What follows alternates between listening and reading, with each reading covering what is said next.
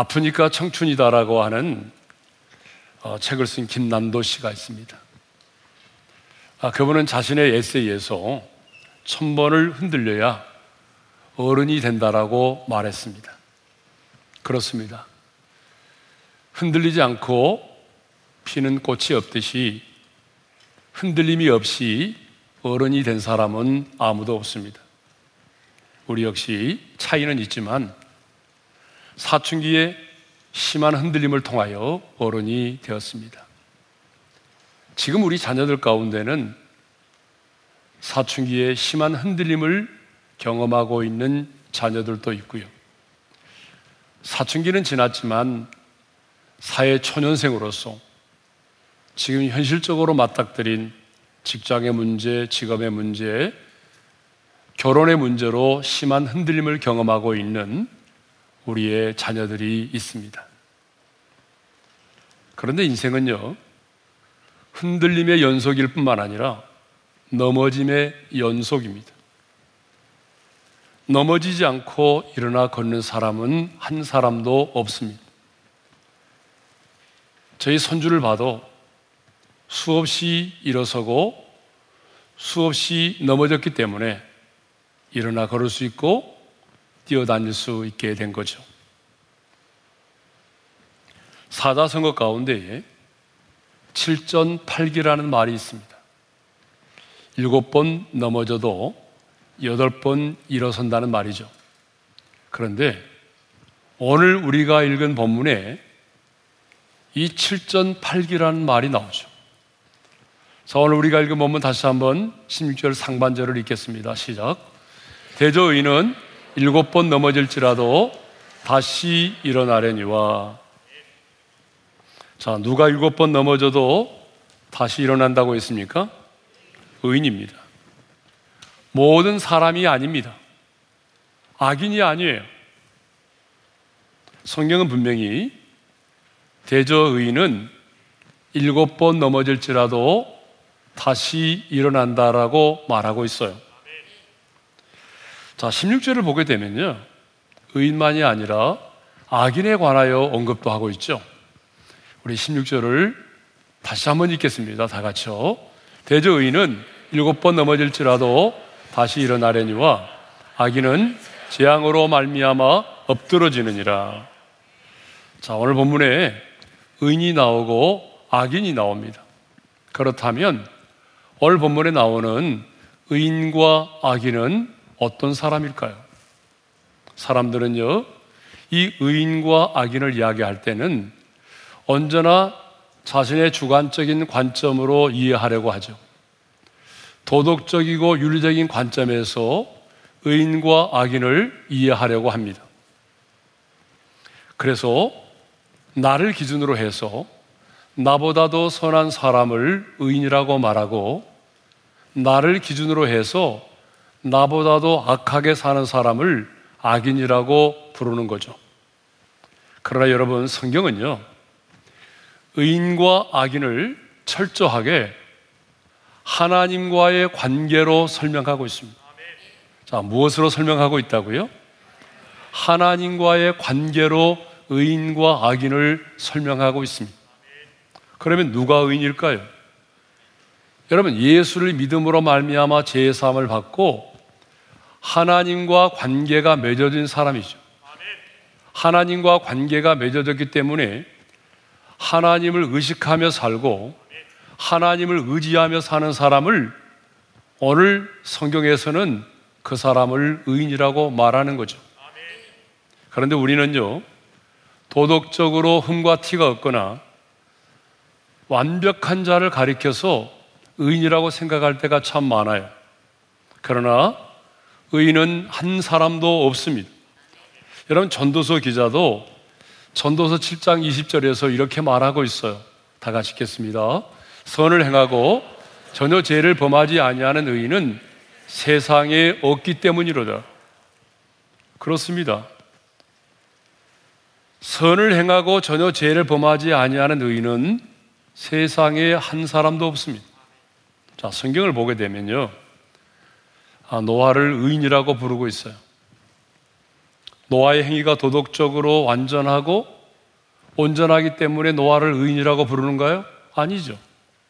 노아 역시 포도주를 많이 마시고 치하여 벌거벗은 몸으로 누워서 잠을 자는 그런 추태를 보인 적이 있습니다. 그럼에도 불구하고 성경은 노아를 의인이라고 말하고 있어요. 왜냐하면 그가 하나님의 사람으로서 하나님을 의지하고 하나님의 말씀 앞에 순종하는 삶을 살았기 때문이죠. 술에 취하여 넘어진 적이 있었지만 하나님의 사람으로 120년 동안 순종하여 방주를 지어서 하나님의 구원의 계획을 이루어 드렸기 때문이죠. 그러므로 본문이 말하는 의인은요, 우리가 생각하는 것처럼 완전하고 온전한 자를 말하는 것이 아닙니다.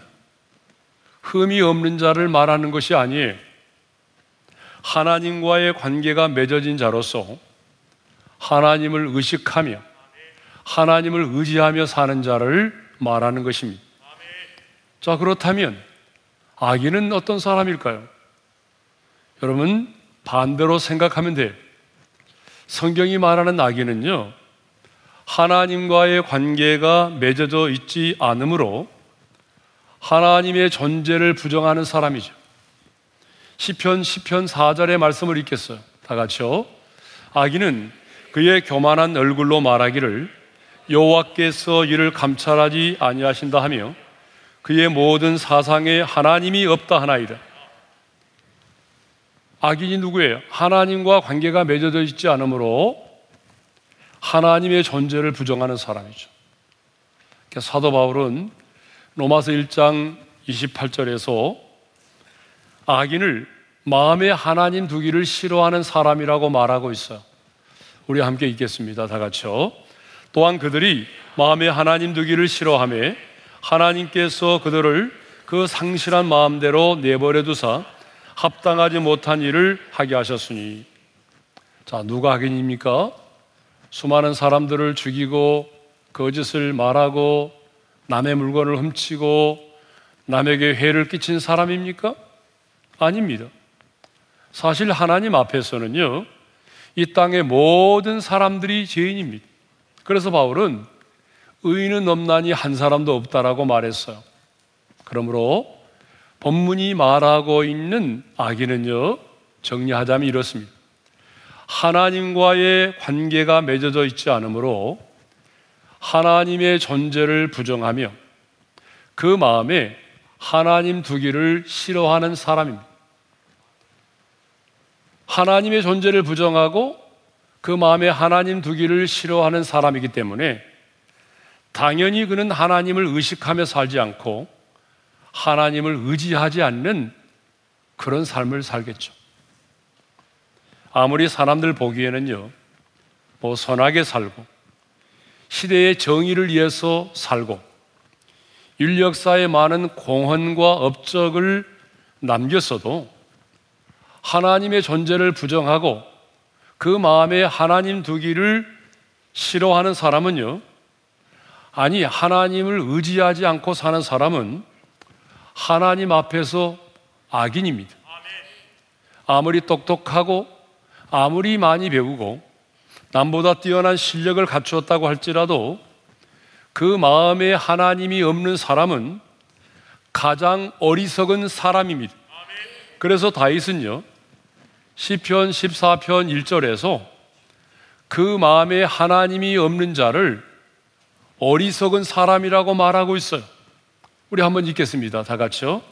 어리석은 자는 그의 마음에 이르기를 하나님이 없다 하는도다. 그런데 오늘 우리가 사는 이 세상에는요, 무신론자들이 득세를 하고 있어요. 하나님의 존재를 부정할 뿐만 아니라 마음에 하나님 두기를 싫어하는 사람들이 점점 많아지고 있어요. 갤럽 조사에 의하면요, 2021년 불교 신자는 16%, 개신교 우리 기독교 신자는 17%, 천주교 신자는 6%, 그 다음에 무교,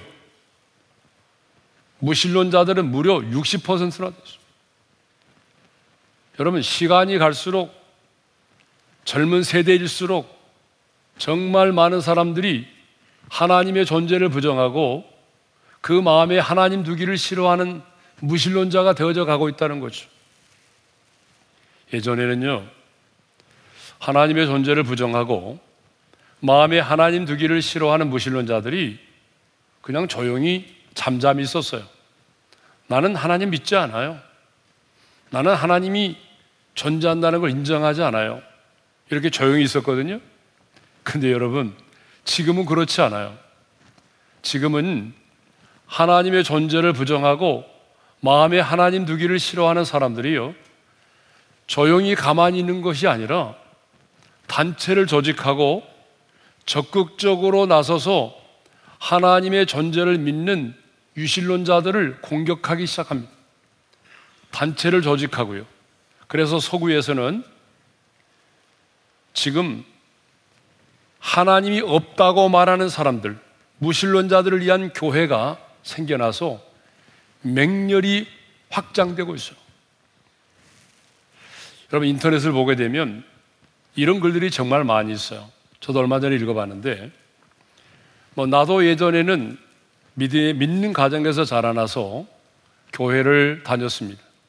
그런데 지금 생각해 보니까 하나님을 믿는 것이 아니라 세뇌를 당한 것이었습니다. 믿는 부모님에게 세뇌를 당하고 주일학교 선생님에게 세뇌를 당했던 것입니다. 어떻게 지구의 역사를 6천 년으로 봅니까? 어떻게 사랑의 하나님이 잔인하게 그렇게 진노하시고 인간을 진멸할 수가 있습니까? 그래서 나는 교회를 떠나게 되었고 무신론자가 되었습니다. 이런 글들이죠. 아마 이런 글들을 여러분도 다 읽어보셨을 거예요. 그런데 여러분, 성경 어느 곳에도 지구의 역사를 6천년으로 말한 적이 없습니다. 해석의 차이일 뿐이에요. 그리고 하나님이 진노하시고 하나님이 진멸하라고 말씀하신 것은 그 죄에 대한 하나님의 공의, 영적 전쟁에 있어서 우리가 가져야 될 그 죄에 대한 분노를 가리키는 것입니다. 오늘 또 무신론자들은 자신들의 인생을 합리화하기 위해서 천국과 지옥은 없습니다. 인생을 마음껏 즐기며 사세요. 여러분의 인생의 주인은 여러분입니다. 하나님이 아닙니다. 이렇게 말하죠. 근데 여러분, 첫사람 아담을 사탄이 공격할 때 사용했던 게 바로 이겁니다. 이것을 따먹으면 눈이 밝아져 하나님과 같이 될 수 있다는 거 아니에요. 그러니까 더 이상 하나님을 너의 인생의 주인으로 삼지 말고 인간인 네가 지배하고 다스리는 인간의 나라를 만들라는 거예요. 하나님이 없는 세상을 만들라는 거 아니에요. 이게 바로 사탄의 유혹이었어요. 에덴 동산에서 사탄의 유혹이 바로 이것이었어요. 바벨탑 사건이 바로 이것입니다. 그런데 사탄은 지금도 동일하게 우리들에게 말합니다. 너의 인생의 주인은 너야. 하나님이 아니야. 천국과 지옥은 존재하지 않아. 인생을 마음껏 즐기고 살아야 돼. 라고 요구한다는 거죠. 그러나 여러분 기억하십시오. 성경은요, 하나님의 존재를 부정하고 그 마음에 하나님 두기를 싫어하는 자를 성경은 분명히 말합니다. 악인이라고. 성경은 분명히 말합니다. 가장 어리석은 사람이라고. 왜 그럴까요? 그것은 하나님의 형상대로 지음받은 인간이 하나님이 창조하신 이 세상 속에 살면서 하나님이 베풀어 주시는 그 일반의 은총을 누리며 살면서 그 하나님을 부정하고 그 하나님을 대적하는 것만큼 하나님의 눈에는 악한 것이 없기 때문입니다. 그러므로 하나님의 관점에서 보게 되면 하나님의 존재를 부정하며 그 마음에 하나님 두기를 싫어하며 하나님과는 상관없이 살아가는 사람이 바로 악인인 것입니다. 피조물인 인간이 절대자이신 하나님을 부정하고 하나님 없이도 나는 살 수 있습니다라고 그렇게 생각하며 살아가니 하나님 앞에서는 이보다 교만한 게 어디 있습니까? 그래서 하나님은 이런 무신론자들을 악인이라고 말하는 거예요. 어리석은 사람이라고 말하는 거예요. 그런데 오늘 본문을 보게 되면 악인만이 아니라 의인도 넘어진다는 사실이에요. 자, 16절 상반절에 보니까 대저 의인은 일곱 번 넘어질지라도 그랬어요. 누가 일곱 번 넘어진다고 했어요? 의인입니다. 예. 그런데 의인이 몇 번 넘어진다고 했어요? 일곱 번 넘어진다고 그랬죠? 자, 여러분, 여기서 말하는 일곱은요, 일곱 번은 완전수를 말하는 거예요. 여기서 일곱 번이라는 말은 횟수로 일곱 번을 말하는 게 아닙니다. 수없이 많이 넘어지는 것을 말하는 거예요.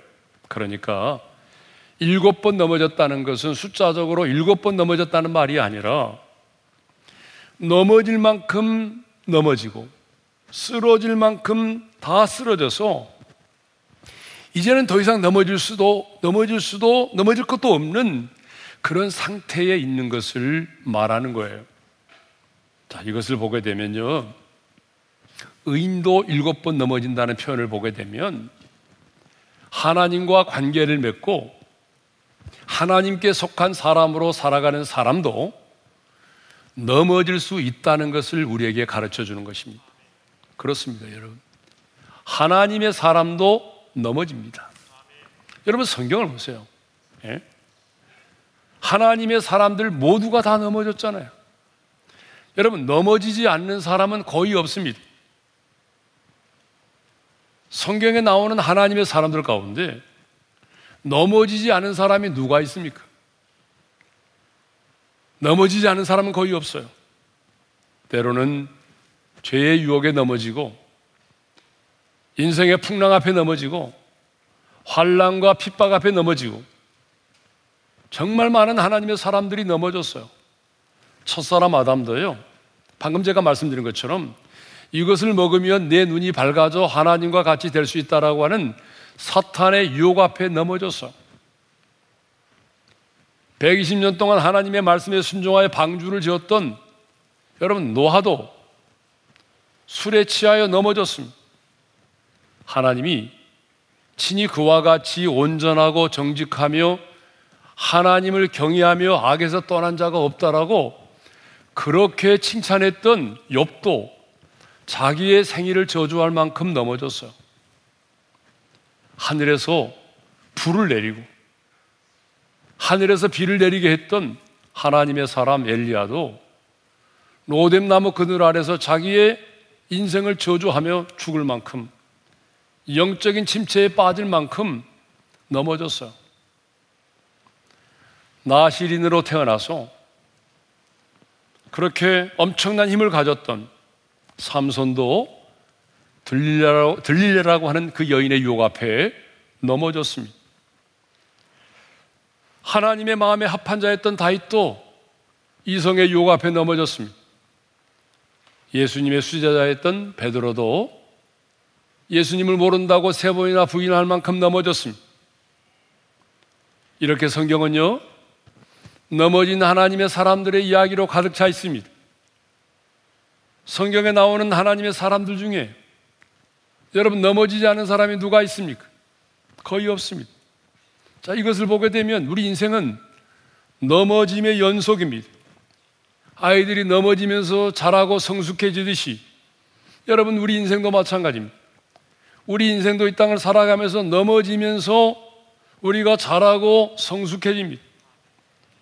성경의 인물만이 아니라 이 세상의 사람들 가운데도 실수와 실패 없이 성공한 사람은 거의 없습니다. 제가 예전에 말씀드렸잖아요. 홈런왕 베이비 루스는 714개의 홈런을 쳤어요. 여러분, 한 개의 홈런을 치는 것도 어려운데 714개의 홈런을 쳤다고. 그런데요, 714개의 홈런을 치는 동안에 무려 스트라이크 아웃, 삼진은요, 1330번 당했어요. 여러분, 스트라이크 아웃을 당할까 두려워서 풀스윙을 하지 못하고 여러분 번트를 대듯이 그렇게 소극적인 플레이를 했다고 한다면 여러분 이런 홈런왕이 될 수가 있었겠습니까? 실패를 두려워하지 않고 삼진 당하는 것을 두려워하지 않고 다음 대에 풀스윙을 했기 때문에 여러분 홈런왕이 된 것입니다. 1910년까지만 해도 매독은요 불치병이었어요. 요즘의 에이즈만큼이나 무서웠던 병이 바로 매독이었습니다. 그런데 이 매독 치료제인 살바르산 606은요, 이 606은 1909년에 독일의 과학자 파울 에를리에 의해서 만들어졌어요. 그런데 왜 이 매독 치료제를 살바르산 606이라고 부른지 아세요? 그 이유가 있어요. 605번째까지 실패했어요. 605번째까지 계속해서 계속 실패를 한 거예요. 근데 606번째에 비로소 생체 조직은 상하지 않고 병원 균만을 죽이는 이 놀라운 항생제를 만들었던 것입니다. 그래서 지난날의 실패를 잊지 않기 위해서 살바르산 606이라고 이 항생제 이름을 붙인 것입니다. 여러분, 실패를 두려워하지 않고 끊임없이 끊임없이 도전했기 때문에 606번째에 이런 놀라운 항생제를 만들어낸 것입니다. 어느 날 어떤 사람이 아브라함 링컨에게 아, 당신은 어떻게 해서 그렇게 존경 많은 인물이 되었습니까? 라고 물었어요. 그때 아브라함 링컨은 뜻밖에도 이런 말을 했다고 그러죠. 우리 한번 같이 읽어볼까요? 시작. 다른 사람보다 더 많은 실패를 경험했기 때문입니다. 다른 사람보다 더 많은 실패를 경험했기 때문에 자기 자신이 오늘의 이런 인물이 되었다라고 말한 거죠. 그는 실제로 인생에서 크게 39번이나 실패를 경험했습니다. 여러분, 한 번의 실패도 힘든데 그는 그의 인생 가운데 39번이나 실패를 한 거예요. 22살에 사업에 도전했지만 실패했어요. 23살에 주의회에 도전했는데 낙선했어요. 이듬해 다시 또 사업에 손을 댔지만 또 실패했어요. 25살의 나이에 주의회에 도전했는데 또 낙선했어요. 26살에는 사랑에 실패를 하게 되고 27살에는 정신분열증까지 걸려서 고통스러운 세월을 보내기도 했습니다. 그 이후에도 끊임없이 많은 실패를 경험했습니다. 하지만 실패를 두려워하지 않고 계속적으로 도전했기 때문에 미 역사상 가장 존경받는 대통령이 된 것입니다. 여러분 이것을 보게 되면 넘어짐이 꼭 나쁜 것만은 아닙니다. 인생을 살다 보면 넘어짐이 우리의 인생에 유익이 될 때가 있어요. 일부러 고의적으로 넘어지라는 말은 아니지만 여러분 인생을 살다 보게 되면 우리의 인생의 실패가 우리의 인생의 넘어짐이 우리 자신에게 유익이 될 때가 참 많거든요. 아랍 속담에 이런 말이 있어요. 항상 햇볕만 나면 사막을 이룬다. 이런 말이 있어요. 그렇습니다, 여러분. 계속해서 햇빛만 내리쬐게 되면 땅이 어떻게 될까요? 땅이 건조해서 땅이 사막이 되어버리겠죠. 그러므로 비도 와야 되고, 바람도 불어야 되고, 구름도 있어야 되는 것입니다. 비바람이 쳐야 땅이 사막이 되지 않듯이 여러분 우리 인생도 비바람을 통해서 강해지고 실패를 통해서 우리의 모난 부분들이 깎여지고 다듬어지는 것입니다. 이 넘어짐을 통해서 우리는 깨달음을 얻게 되는 것이고 이 넘어짐을 통해서 우리가 이전에 생각하지 못했던 것들을 생각할 수 있게 되고 우리의 생각의 폭이 넓어지는 것입니다. 그러므로 여러분의 실패와 넘어짐을 두려워하지 않기를 바랍니다. 아니, 그것 때문에 실망하지 않기를 바랍니다. 그런데 오늘 인생에 넘어진 그 자체를 실패라고 생각하는 분이 계세요. 한 번의 넘어짐으로 인생의 모든 것이 끝이 났다라고 생각하는 사람들이 있습니다. 그러나 여러분, 넘어짐은 실패가 아닙니다. 넘어짐은 운명이 아닙니다.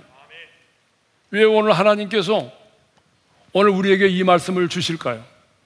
분명히 우리 지체들 가운데는 많은 사람들이 반복되는 자신의 실패 앞에서 좌절하고 내 인생은 끝이 났다라고 생각하고 시리에 빠져 있는 분이 있기 때문에 오늘 하나님께서 우리에게 이 말씀을 주신 줄로 믿습니다. 본문을 보게 되면 의인도 일곱 번 넘어졌어요. 하나님의 백성들도 수를 헤아릴 수 없을 만큼 넘어졌습니다. 하나님의 말씀을 따라 살아가는 우리 인생에도 넘어짐이 있습니다. 하나님이 주신 비전을 붙들고 살아가는 우리의 인생에도 넘어짐이 있다는 거죠. 그러나 여러분, 의인과 악인은요, 다릅니다. 뭐가 다를까요? 똑같이 의인도 넘어지고 악인도 넘어지지만 다른 게 있어요. 그것이 뭐냐 그러면 그 넘어짐을 대하는 시각과 넘어짐에 대응하는 방식이 다르다는 거예요. 똑같이 넘어지지만 의인은 그 넘어짐을 바라보는 시각이 달라요. 그 넘어짐을 대하는 대응의 방식이 다르다는 거예요. 그리고 오늘 본문도 분명히 말하잖아요. 의인은 일곱 번 넘어질지라도 다시 일어나려니와 악인은 재앙으로 말미암아 넘어진다고 말하죠. 다시 일어서지 못한다고 말하잖아요. 성경을 보게 되면 사울왕이 하나님의 사람 다윗을 죽이기 위해서 수없이 많은 계략을 꾸몄지만 다윗은 마침내 이스라엘의 왕이 되었고 사울은 블레셋 군대에 의해서 비참하게 죽음을 당하고 말았습니다. 하만이라는 사람이요. 유대인을 말살하려는 흉, 아주 흉계를 꾸몄지만 도리어 자신이 죽임을 당하게 되고 그에게 무릎 꿇지 아니었던 모르드게는 정기 여김을 받게 되고 이스라엘 백성들은 죽지 않고 살게 되었습니다. 그렇다면 여러분, 누가 의인일까요? 일곱 번 넘어졌을지라도 다시 일어나는 사람이 의인입니다. 연약하여 졌을 연약하여 넘어졌을지라도 사탄의 참소를 이겨내고 다시 일어서는 사람이 의인입니다. 그러므로 의인에게 있어서 넘어지면 끝장이 아닙니다. 의인에게 있어서 넘어지면 실패가 아닙니다. 의인에게 있어서 넘어짐은 운명이 아닙니다. 의인은 다시 믿음으로 일어섭니다. 의인은 일곱 번 넘어져도 다시 일어섭니다. 하나님께 속한 사람은 수없이 넘어지고 또 넘어져 일어날 힘이 전혀 없을지라도 하나님이 내게 주신 약속의 말씀을 붙들고 다시 일어섭니다. 다시 일어서는 이 사람이 바로 하나님의 백성이요 하나님의 사람이요 의인인 것입니다. 성경에 기록된 의인들이 바로 그런 삶을 살지 않았습니까? 엘리야도 보십시오. 로뎀나무 그늘 아래서 영적인 우울증에 걸려 넘어졌지만 다시 일어나 하나님의 산 호렙을 향하여 나아갔습니다. 다윗도 넘어졌지만 회개하고 다시 일어나 하나님의 마음에 합한 자가 되었습니다. 베드로도 하찮은 계집종 앞에서 예수님을 모른다고 세 번이나 부인했지만 회개하고 다시 돌아와서 사람을 낚는 어부의 사명을 감당하게 되었습니다. 여러분 무엇이 죄입니까? 넘어짐입니까? 실패입니까? 아닙니다. 하나님의 섭리적인 관점에서 보게 되면 하나님의 섭리적인 관점에서 보게 되면 넘어짐은 죄가 아닙니다. 그러면 무엇이 죄입니까? 무엇이 실패입니까?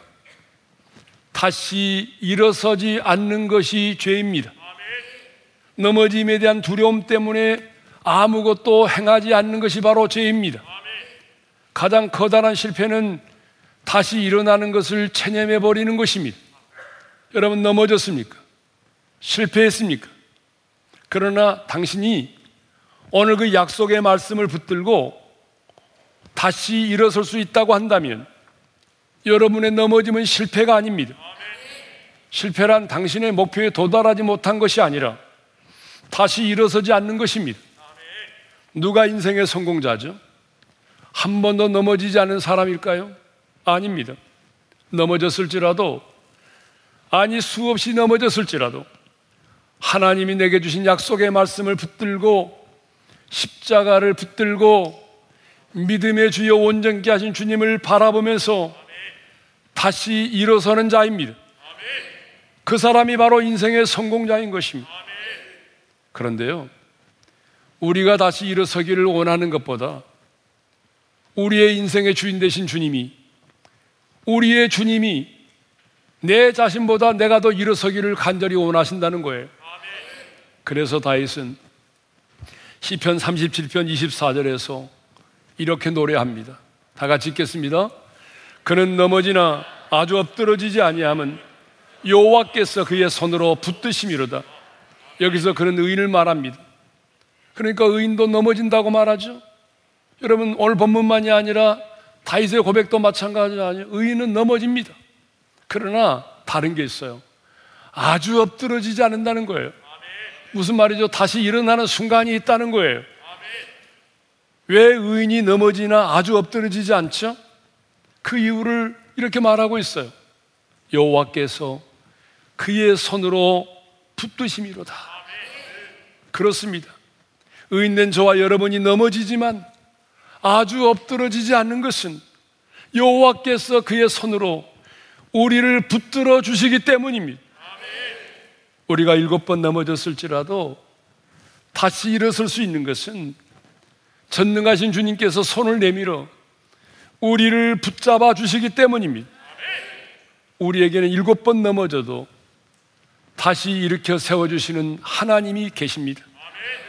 여기서 중요한 것은 일곱 번 넘어진 의인이 아니라 여덟 번째 포기하지 않으시고 일으켜 세워주시는 하나님이십니다.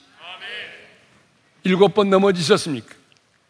하나님이 준비하신 여덟 번째 기회가 당신을 기다리고 있습니다. 여러분 일곱 번 넘어지셨어요? 포기하지 마십시오.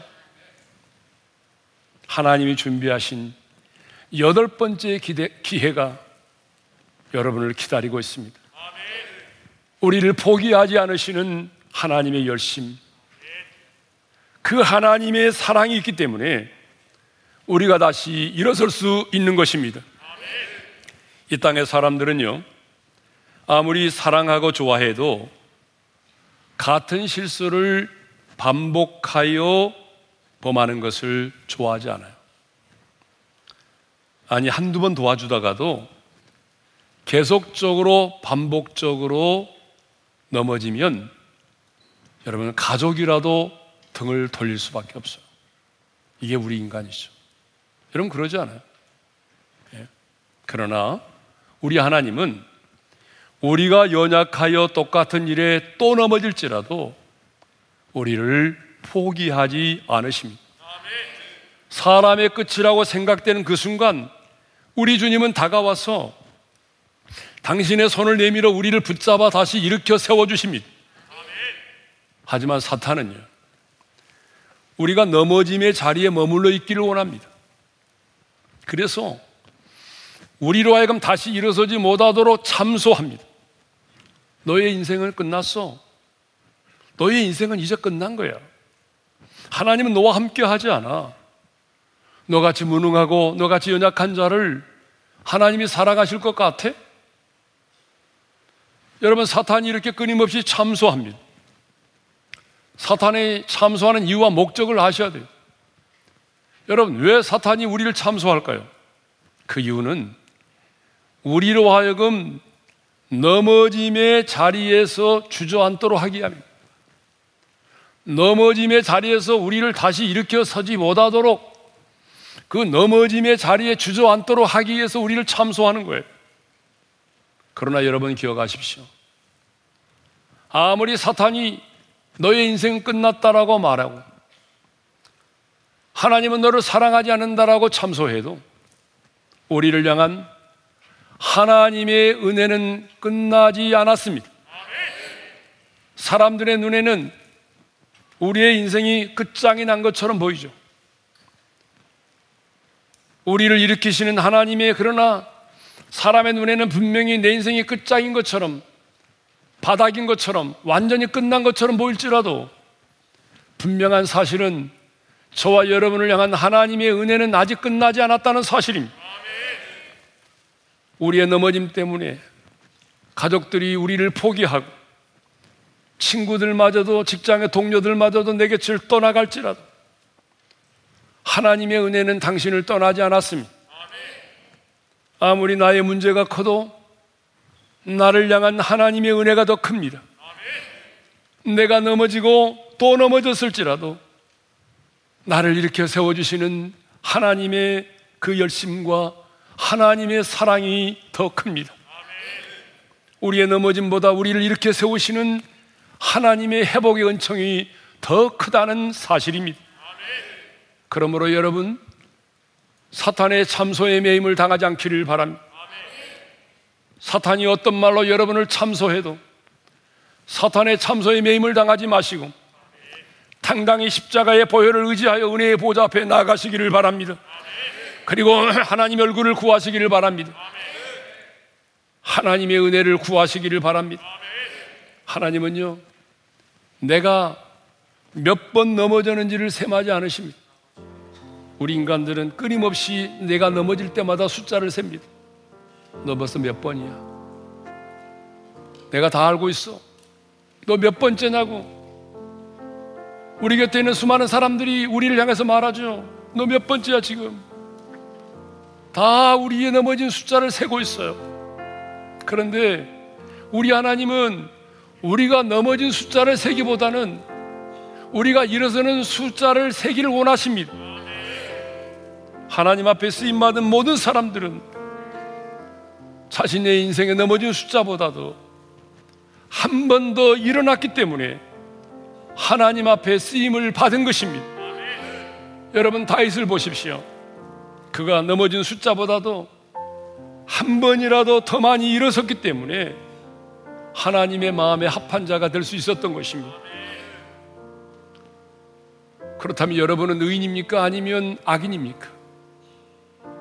정말 여러분이 의인이라면 도덕적으로 완전하고 온전해서가 아니라 하나님과 관계가 맺어지고 연약하지만 하나님이 없이는 살 수 없다고 고백하는 사람이라면 일곱 번 넘어졌을지라도 여러분은 다시 일어서야 하는 것입니다.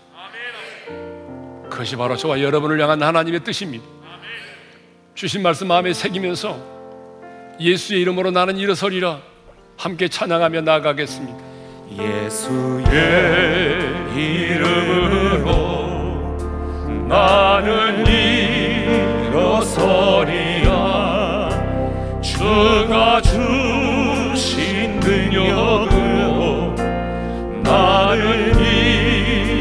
일어서리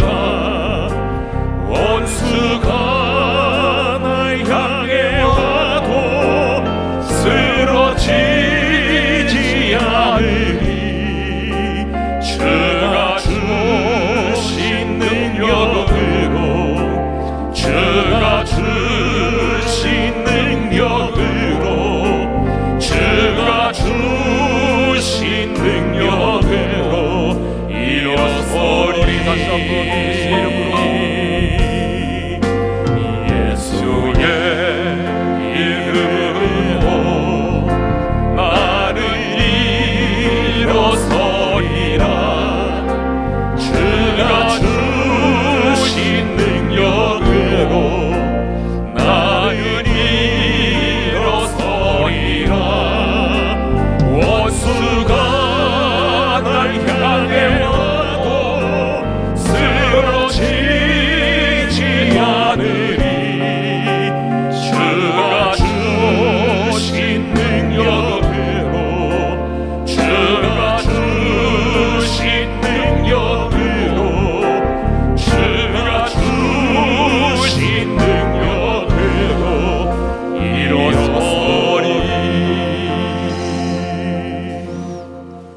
한번 눈을 감고 주신 말씀 마음에 새기면서 기도하겠습니다. 여러분은 하나님 앞에서 의인입니까? 악인입니까? 의인은 일곱 번 넘어질지라도 다시 일어난다라고 말하고 있습니다. 의인은 넘어지나 아주 엎드러지지 않는다라고 말하고 있습니다. 내가 하나님과 관계를 맺고 있는 하나님의 사람이라. 내가 수없이 연약하여 넘어지고 있을지라도 주님 없이는 살아갈 수 없는 사람임을 고백하고 있다면 여러분은 사탄의 참소를 이겨내야 됩니다. 여러분이 넘어질 때마다 사탄은 여러분을 참소합니다. 하나님은 너를 사랑하지 않아. 너의 인생은 끝난 거야. 사탄이 참소하는 이유와 목적이 무엇입니까? 넘어짐의 자리에 주저앉아 있기를 원하기 때문이죠. 그러나 우리 주님은 말씀하십니다. 의인은 일곱 번 넘어질지라도 다시 일어난다. 다시 일어서라고 말씀하십니다. 넘어지면 실패가 아니라고 말하죠. 넘어지면 우리의 운명이 아니라고 말합니다. 여러분의 인생에 넘어지면 실패가 아닙니다. 내가 오늘 주님이 내게 주신 약속의 말씀을 붙들고 십자가의 보혈을 의지하고 주님의 얼굴을 구하고 다시 일어설 수 있다면 여러분 우리는 인생의 성공자가 되는 거죠. 누가 인생의 성공자입니까? 넘어지지 않은 자입니까? 아닙니다. 일곱 번 넘어졌을지라도 오늘 다시 일어설 수 있는 자가 인생의 성공자입니다. 하나님, 내가 수없이 넘어지고 있습니다. 내 인생의 넘어짐 앞에서 내가 좌절하고 절망하고 있습니다. 그러나 오늘 주신 말씀 붙들고 내가 다시 일어서기를 원합니다. 주의 말씀 붙들고 내가 다시 일어서겠습니다. 사탄의 참소를 이겨내고 내가 처한 인생의 문제보다 하나님의 은혜가 크다는 사실을 깨닫고 사람들은 나를 떠났지만 사람들은 내 인생이 끝장이라고 말하지만 나를 향한 하나님의 은혜는 끝나지 않았음을 기억하고 다시 일어서기를 원합니다. 다시 일어나 도전하기를 원합니다. 다시 사명자의 길을 가기를 원합니다. 우리 주여 한번 부르고 함께 기도하겠습니다. 주여! 할렐루야 우리 아버지 하나님 오늘 또 우리에게 귀한 말씀을 주셔서 감사합니다. 너희는 일곱 번 넘어질지라도 다시 일어나려니라고 말씀하신 주님 그렇습니다. 내가 하나님께 속한 하나님의 사람입니다.